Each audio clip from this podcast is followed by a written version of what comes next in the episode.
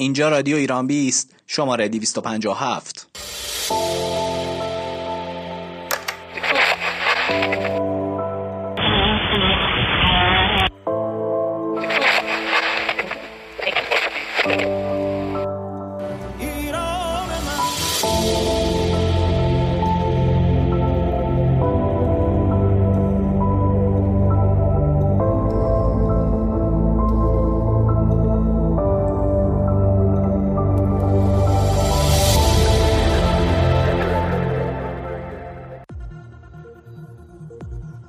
در رادیو ایران 20 امشب 8 اردیبهشت ماه از چشم انتظاری برای مشتری تا محدودیت در ساعت کار. از ابتدای اردیبهشت ماه بود که ستاد ملی مقابله با کرونا پلاس از استارتاپ ها حمایت می کند بعد از شیوع کرونا تو کشور دولت از میشه جذب کرده که واکنش کاربران به هشتگ اردشیر زاهدی. مصاحبه اردشیر زاهدی با شبکه بی بی سی آخرین اخبار از کرونا در کشور.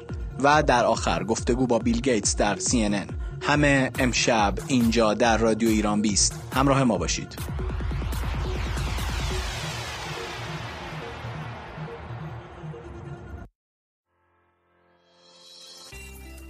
امروز 8 اردیبهشت با من سوهل سرایان همراه هستید با یک رادیو ایران 20 دیگه. در بخش اول می‌خوام بریم سراغ گزارشی که یوسف هیدری داره. رفته پای درد دل مغازه‌دارا.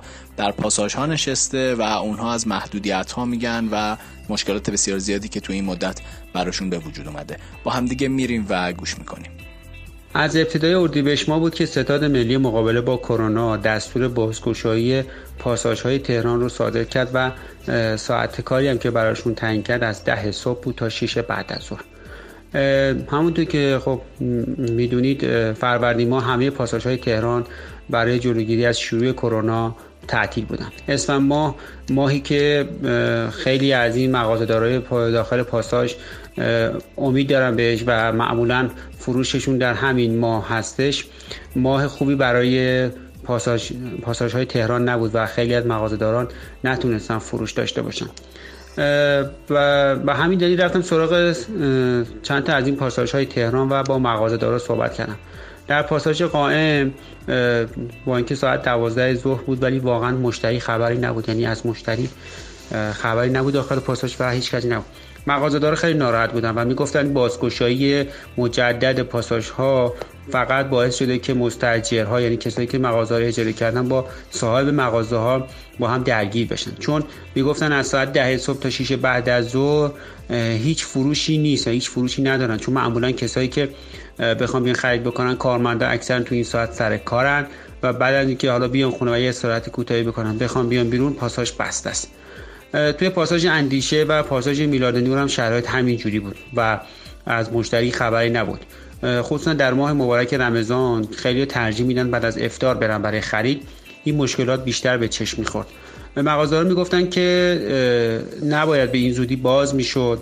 و اگر قرار باز بشه این ساعت کار اصلا مناسب اونها نیست. اونا معتقد بودن که ساعت اصلی فعالیت اونها که می‌تونه فروش داشته باشه و مشتری هستش ساعت 6 به بعد هست. و ای کاش دولت ساعت کاری رو از ساعت 6 تا 9 بعد از ظهر یا عصر تعیین می‌کرد و از ساعت 10 تا 6 هیچ مغازه‌ای نمی‌تونه فروش داشته باشه. اکثرا خود اجاره بودن اجاره 10 میلیونی 20 میلیونی و می‌گفتن واقعا توان پرداخت این اجاره رو ندارن و تعدادی از اونها هم در حال جمعآوری اجناسشون بود و می‌گفتن با این وضعیت و این کرایه ما نمی‌تونیم اجاره رو بدیم. و حتی از فروش اینترنتی هم مشکل داشتن چون می‌گفتن تو فروردین ما که بسته بود ما نمی‌تونستیم اجناس رو بیاریم بیرون و اینترنتی بفروشیم.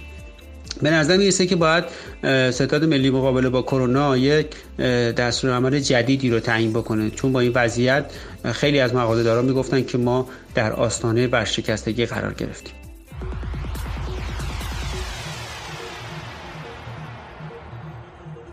اما در بخش بعدی میریم سراغ گروه فناوری جایی که سوسن صادقی گفتگوهایی رو انجام داده درباره کرونا پلاس و اینکه از استارتاپ ها چجوری می‌خواد حمایت بشه همراه میشیم با از میشه جذب کرده که در حد توانش کارهای پیشگیرانه و انجام بده و تسهیلات به کسب و کارهای مجازی آسیب دیده از کرونا کمک بکنه. یکی از کارهای دیگه ای که دولت انجام داده راه اندازی پویش کرونا پلاس هست تا بتونه کسب و کارهای آنلاین رو که می‌تونن به مردم خدمات مجازی آنلاین ارائه بدن رو شناسایی تقویت بکنه تا بتونن مردم رو کم به خونه موندن تشویق بکنن. درباره این اقدام ها و پویش کرونا پلاس با مهدی محمدی دبیر ستاد توسعه فناوری اقتصاد دیجیتال و هوشمندسازی معاونت علمی و فناوری ریاست جمهوری گفتگو کردیم. اون درباره این اقدام انجام شده میگه که توی فاز اول اومدیم اطلاع رسانی کردیم که مجموعی از محتوای اطلاعاتی رو تو حوزه کسب و کار آنلاین تولید و به مردم معرفی کردیم تا اونا بتونن تو دوران قرنطینه از اون استفاده بکنن. بعد تو فاز دوم که تو سال جدید بود یعنی همین فروردین 99 پویش کرونا پلاس رو اندازی کردیم. از استارتاپ های 10 تا حوزه مثل آموزش مجازی حمل و نقل مجازی سلامت مجازی ورزش آنلاین سرگرمی گردشگری مجازی تولید محتوای مجازی نوآوری اجتماعی فروشگاه مجازی و ایده و ابتکارات خواستیم که راه حلای خودشون رو برای دوران قرنطینه و بعد از اون برای رفع نیازهای مردم ارائه بدن. بنابراین از اونها خواستیم که بیان سرویس رو به ما معرفی بکنن. بعد و بعد از اعلام فراخوانم تو عرض یه هفته حدود 340 شرکت ثبت نام کردن. از اونا بعد از ارزیابی توی چهار مرحله گفت حمایت می‌کنیم. اون میگه که حمایت شامل چهار بخش هستش. یکی حمایت های همون تحصیلات با مای کم بهره هست. دوم حمایت حقوقی قانونی که بتونن سریع مجوزها رو دریافت کنن فعالیتشون رو شروع بکنن. بخش از حمایت تبلیغاتی تو فضای آنلاین رادیو تلویزیون تا مردم اونا رو بشناسن. دسته چهارم هم خب حوزه زیرساختی دیتا سنتر و سرورها فضای مجازی هست.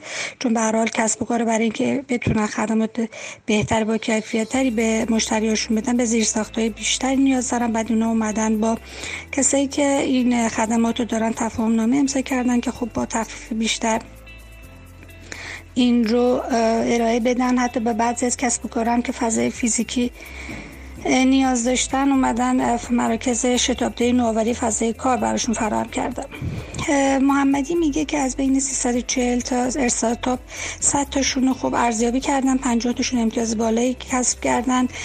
بعد حمایت ها هم بیش از 10 روز آغاز شده و 20 به 25 تا از این کسب و کارها حدود 1 میلیارد 650 میلیون تومان تحصیلات ارائه دادن.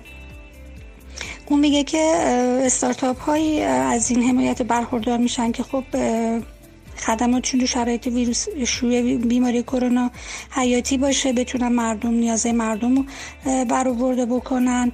و اینکه خب هر چقدر این استارتاپ ها نیازهای حیاتی مردم رو رفت بکنن تو اولویت قرار دادن. بعدم اینکه خب باید زیرساخت مناسبی داشته باشن تیم قوی سایت اپلیکیشن مناسبی داشته باشن. میگه که از این آقای محمدی میگه از این تعداد 50 درصد شرکت های استارتاپی در کرونا پلاس شرکت کردن بیشتر تو حوزه سلامت آنلاین سلامت دیجیتالن و بقیه تو حوزه بعدی هستن. محمدی معتقده که ما این کار رو انجام دادیم تا مردم بیشتر تو خونه بمونن بیشتر از خدمات آنلاین استفاده بکنن تا بتونیم این بیماری رو مهار بکنیم. و یکی از اقدام دیگه هم که دولت انجام داده اینه که با همکاری صندوق نوآوری شکوفایی اومدن به استارتاپی که آسیب دیدن از بحث شوی کرونا. تا سقف 500 میلیون تومن وام کم بهره میدن با تنفس 6 ماه بنابراین کسایی که تمایل دارن از این استفاده بکنن امکانات استفاده بکنن می‌تونن به سایت صندوق نوآوری شکوفایی مراجعه بکنن درخواست حمایت بدن. اون معتقده که دولت سر تمام سعیش رو می‌کنه که تبعات منفی ناشی از شوی بیماری کرونا رو کاهش بده. ولی معتقد هستش که تنها به تنهایی نمی‌تونه همه این بار به دوش بکشه. بنابراین باید مثل کشورهای دیگه نیروهای مسلح نهادهای حاکمیتی سازمان مردم نهاد به کمک دولت بیان. از نهادهای قدرتمند مثل ستاد اجرایی بنیاد مستضعفین که قدرت اقتصادی بالایی دارن درخواست می‌کنه که بیان توی این حوزه توسعه دیجیتالی ورود بکنن به کسب و کاری آسیب دیده کمک بشه.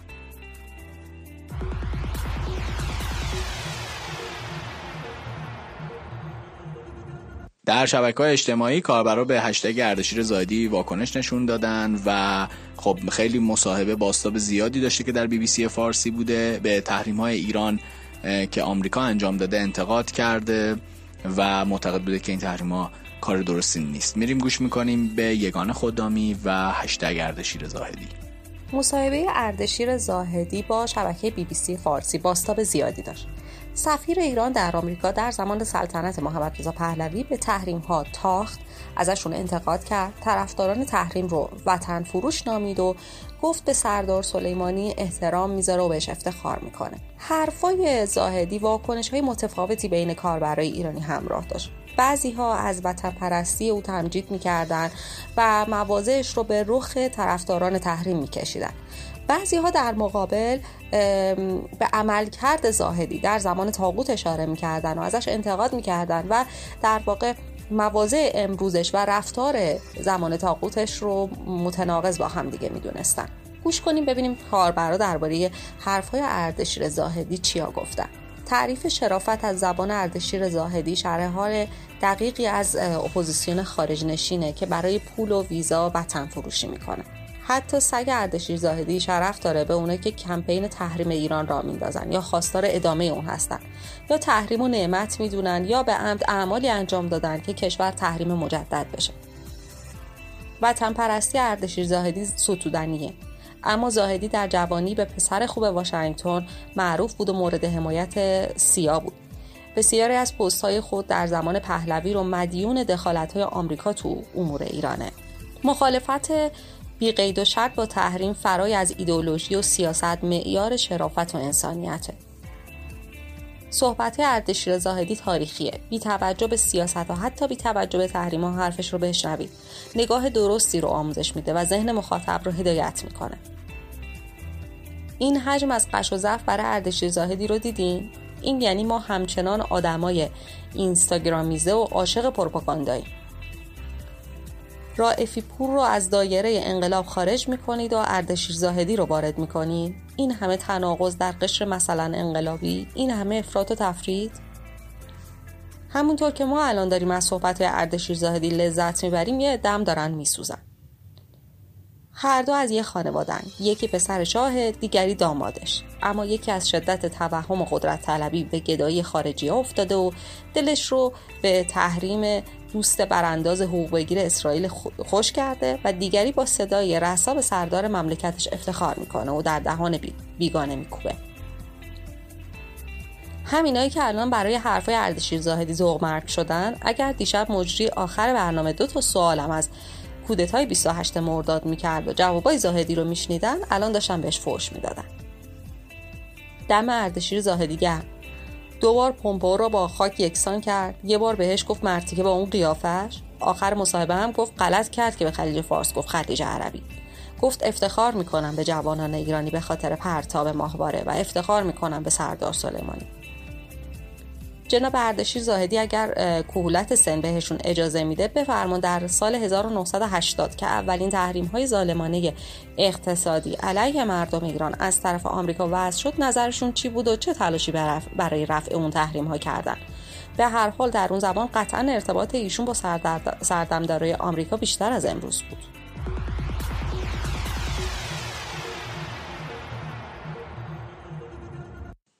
اما در این بخش از رادیو ایران 20 آخرین اخبار کرونا و آمار رسمی رو خدمت شما اعلام می‌کنیم. 91472 نفر مبتلا شدن 70933 نفر بهبود پیدا کردند و 5806 نفر فوت شدن. استفاده از ماسک در مترو اجباری شده.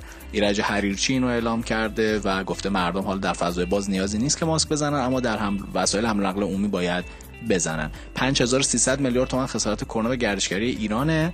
جمشید حمزه زاده دبیر تشکل ملی گردشگری گفته که فقط در ماه اسفند و فروردین اتفاق افتاده. 240 هزار نفر به صورت مستقیم و 550 هزار نفر به صورت غیر مستقیم با در این صنعت کار می‌کنن. اما می‌خوایم بریم سراغ مطلب اصلی که امروز رادیو ایران 20 روش کار کرده. گفتگوهایی که بیل گیتس با CNN و فاینانشال تایمز چاپ بریتانیا انجام داده. بیل گیتس گفته که زندگی عادی در کره زمین امکان پذیر نخواهد بود به خاطر ویروس کرونا و گفته زندگی به این زودی به شرط عادی باز نمیگرده. بنیاد خیریه‌ای که او و همسرش ملیندا دارن بودجه تولید انبوه میلیاردها واکسن کرونا رو قرار شده تأمین بکنه. خب معتقده که با وجود ویروس کرونا زندگی عادی در کره زمین ممکن نیست و بازگشت زندگی انسان به روال سابق تقریبا غیر ممکنه این کارآفرین آمریکایی در مصاحبه با نشریه فاینانشال تایمز بحران ناشی از شیوع کرونا رو به یک جنگ جهانی تشبیه کرده با این تفاوت که در این جنگ همه مردم دنیا در یک جبهه قرار دارند. همچنین گفته که با شیوع ویروس کرونا بزرگترین کابوس زندگی من به تعویض وعده داد. اگر واکسن کرونا کشف بشه بنیاد خیریه او و همسرش حاضرن که بودجه تولید انبوهش رو در اختیار بذارن. گیتس تاکید کرد بنیاد خیریه که داره تا اینجا کار 250 میلیون دلار برای مبارزه با ویروس کرونا صرف کرده و خیلی عجیب غریب حالا این هزینه هایی که بیل گیتس داره می‌کنه یه مصاحبه هم با فرید زکری در شبکه CNN داشته و در واکنش به اصرار ترامپ برای بازگوشی هرچه زودتر کسب و کارها در آمریکا گفته این مسئله تابعی از امکان انجام تست‌های پرشمار از شهروندان آمریکا و مادامی که امکان تست از جمعیت قابل توجه از شهروندان آمریکا نباشه بازگوشی کامل کسب و کارها خطرناک